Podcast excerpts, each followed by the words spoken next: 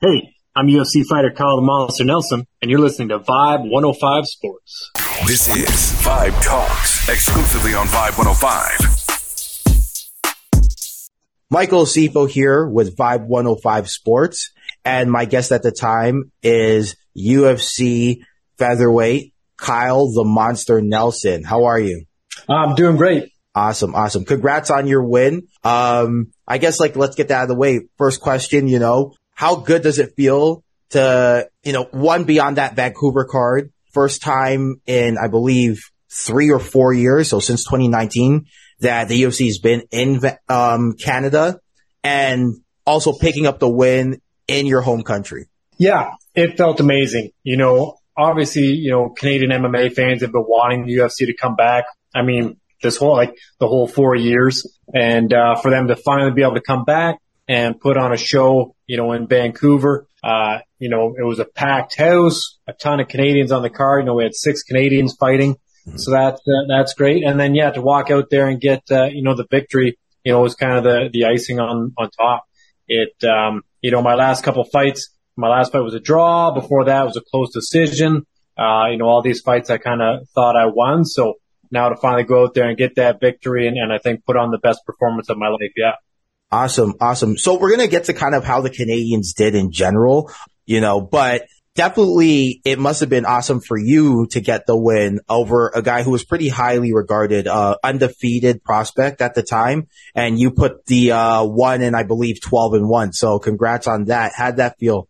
Uh, it felt great. You know, I, I knew going in him being undefeated, you know, he wouldn't have obviously faced somebody that was, you know, quite at my skill level. So I think I was able to kind of, you know, break him mentally a little bit in there and, uh, you know, kind of take him to, uh, you know, you know, the deep waters that he, uh, you know, hadn't seen yet.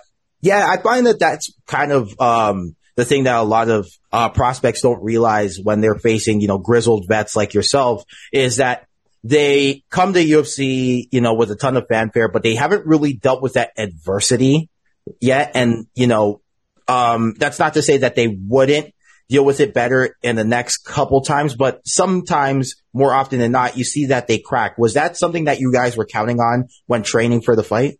It was something I knew in the back of my head. You know, I knew he's going to, I knew basically what he was going to do. You know, was his footwork. He was going to try the takedowns. Uh, I knew once I touched him with some of my power, he wasn't going to like it. And then he was going to shoot the takedowns. And we knew once we kind of stopped the first takedown or two, uh, we're probably going to see him start to, you know, deflate a little bit. And, um, so yeah, so I touched him with the power, hurt him, was able to stop the takedowns. And, but I mean, he stayed game. Like he never really, you know, took his foot off the gas pedal. He was, you know, still swinging with a ton of power all the way to the, the end of the fight and stuff. Just, you know, I think I was able to kind of take a little bit of the wind out of his sails, um, and show him, you know, that I, I'm not, you know, somebody's going to walk all over. Mm-hmm, mm-hmm. Yeah. So, you know, kind of segueing off of that just a tad, um, you know, you weren't the only Canadian on the card, obviously. You had a couple of your teammates in, uh, Belbita and I believe Mike Malott was also, uh, is also a teammate of yours as well. Um, who also had a close call with the railing, by the way. That really, uh, the railing nearly, uh, fell, fell on. But you guys all got the win and the Canadians went a perfect six and oh in the octagon that night. Was that something that you were kind of like, um, really excited about, really happy about that. You know, not just you enjoyed some success, but everybody got to kind of join in on that, that, uh, hype train that was the Canadians picking up the W in Vancouver. Yeah. I mean, I've trained with, with pretty much everyone on the, you know, all the Canadians on the card except Marc-André. Uh, but you know, I spent some time at TriStar, so with Aiemann Zahabi. Uh, you know, I traveled a little bit to Niagara Top Team, so I trained there with obviously Mike Malott and Jazz, Jazz Jasudavicius and then at House of Champions with Mike Malott and Diana Belbita. So, I mean, I kind of knew everyone on the card. And then, I mean, even just for Canadian MMA in general, it was amazing to have everybody win, but also knowing, you know, everybody on the card, knowing Mike Malott, and knowing Aiemann and seeing them go out there and do well. And then afterwards you hear, oh, you know, this guy got a bonus and this guy got a bonus. So, you know, it makes you feel really happy for, uh, you know, not only my teammates and my, my fellow Canadians, but the, I mean, Canadian MMA in general. Mm-hmm. Yeah. Um, and, and, that's kind of the thing too, um, was that it was a lot of guys on the East Coast. Um, actually, I believe everybody who every Canadian who fought is from the East Coast, uh, be it, uh, Ontario or Quebec. So, you know, I guess the question is, is that, you know, now that they did it in Vancouver, which we know is a long trek from Ontario, um, how much are you kind of like in Dana White's ear to kind of get a fight or get a card in Ontario to be on? Yeah, I mean, that was like kind of one of the first things I said right after the fight. I feel like pretty much everybody else said it as well. Everybody in the fan, like all the fans.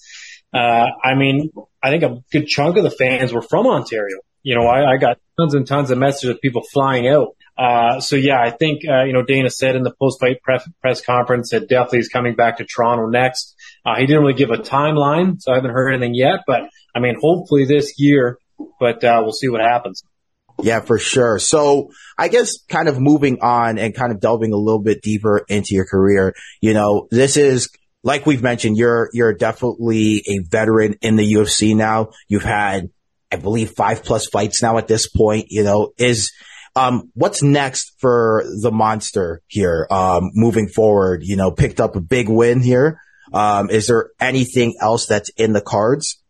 Yeah, I mean, I, I told my, my manager, like, let's go, let's go again. I'm, I, you know, I didn't really get injured at all. So, um, yeah, we'll try and get another fight as soon as possible. I have one more fight on this contract. Mm-hmm. Uh, so yeah, so we'll get that one done and then, you know, try and get another, another fight, uh, or another four fight deal signed and, you know, just keep the ball rolling. I mean, in a perfect world, I'd like to fight uh, you know, two more times this year. And it'd be great if I could, you know, pick up another one in, in like, uh, August or October. And then, you know, end of the year, maybe December, something like that, if they come back to Toronto.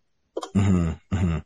Awesome. Okay. So kind of delving away from kind of the UFC game, um, you know, I know that you've kind of done some, some kind of good things when it comes to uh, Ontario mixed martial arts and been a bit of a pioneer, so to speak, for the new generation.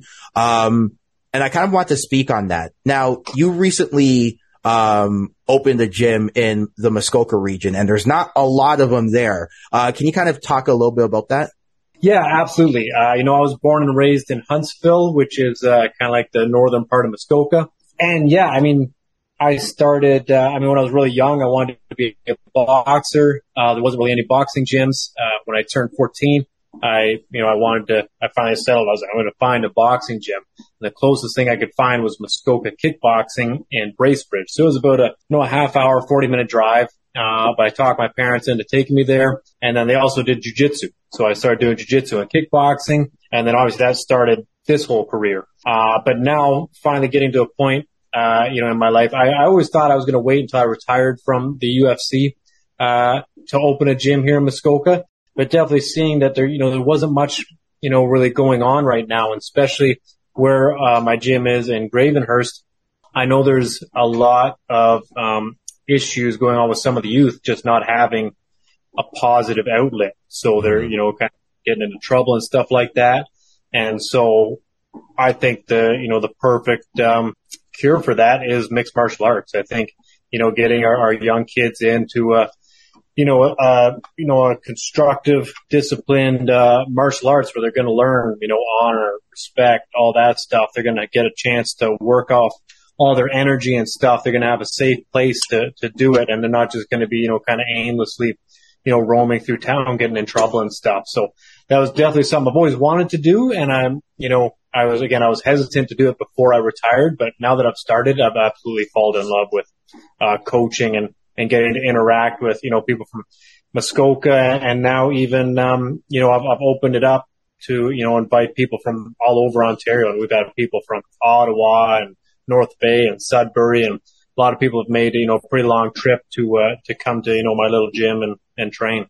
Nice. Uh, yeah. And I, I really, I'm really touched by that kind of part you mentioned about, you know, kind of opening it up for the, for the kids, you know, they're, who are getting in trouble or don't really have that outlet because, um, you know, for as much as a lot of martial artists hype on it, um, harp on that point, there is a redemptive power in martial arts. Um, you know, I guess my, my next question kind of building off of that is to ask like, if let's say I'm kind of a newcomer to uh, martial arts, like I, I don't get it, like I'm just kind of on the periphery outside looking in and I'm trying to sell martial arts to someone like me who's not really looking to get into the ring or anything like that, but just looking to kind of go in and train, is that something that you would sell to them that, you know, there's a redemptive power in it. It makes you feel strong, makes you feel confident. You're learning discipline. Yeah, yeah, absolutely. I mean, and it, it works at both ends of the spectrum. You know, if somebody's, you know, maybe they've got a kid and their, their kid's the bully and, and they're like, Hey, my kid's, you know, being a bully. We can't, you know, rail him in. Then uh, you know we bring them to martial arts and and then we're able to kind of you know humble them through hard work and stuff like that. And they, you know they kind of realize that you know they're not the be all end all and stuff like that. But then we get the other end you know maybe the the bullying victims or the people that are insecure or stuff like that. They get to come out and they get to build strength and self confidence and and all that stuff. So it's I mean it works for everybody and then with adults you know it's it's kind of the I don't know what you'd say it's easiest, but definitely the funnest way to kind of lose weight, build muscle, get in shape. And then there's something about the camaraderie that you get at a martial arts gym that you're not going to get at a, like a, a weightlifting gym or something like that where, you know, everybody hangs out after and, and you know, chit chats and everybody's friends. And so again, it's not just like uh, martial arts. It's a, it's a community and a family. Nice, nice. So, um, I guess, you know, last couple of questions here. Um, the first question would be, you're now kind of, you've got your burgeoning UFC career. You've got a gym opening up. Um, is there any plans, uh, moving forward just in life in general for you? Yeah. I mean, me and my fiance, they want to get married. You know, we'd like to have kids, stuff like that. Um, so yeah, I mean, there's so much, uh, going on in my life right now. And in the kind of the earlier part of my MMA career, MMA was everything. Like I, like ate, slept, everything was MMA and I was a hundred percent focused and dialed in on it. Um, now that I'm getting a little bit older, I'm finding a, a better balance. Mm-hmm. And with this better balance, I'm finding more success as well. So, you know, setting aside some, some family time, uh, you know, going to church, going on date nights with, with my fiance, um, you know, not always grinding all day, every day in the gym, but you know, still getting in those, you know, two, three sessions a day, but then finding life outside the gym and life outside, uh, mixed martial arts has improved, uh, my life overall and like my overall happiness. And then I think that, you know, helps, uh, reinvigorate me for my sport. Mm, that's awesome. You know what? I was going to say last couple questions, but I got, I got to ask about that. Like, you know, a lot of times people kind of think, oh, if I dedicate like all my time to that, uh, to something, then obviously I'm going to be better than the person who dedicates like maybe 70% of their time or 50% of their time. But from what I've been here, from what I heard from that question, that's not necessarily the case, right? Is, is that something that I've been gathering or correctly gathering? Yeah, yeah, absolutely. That's not something that I learned until very recently, you know, within the last year or two. I do believe there's a point of diminishing returns as far as how much time you put into the sport. It's, and I mean, I'm also getting older now. Like I'm 32. So when I was, when I was 20, I could train all day, every day, uh, you know, be absolutely beat up, go to sleep, wake up and I'm 100% again.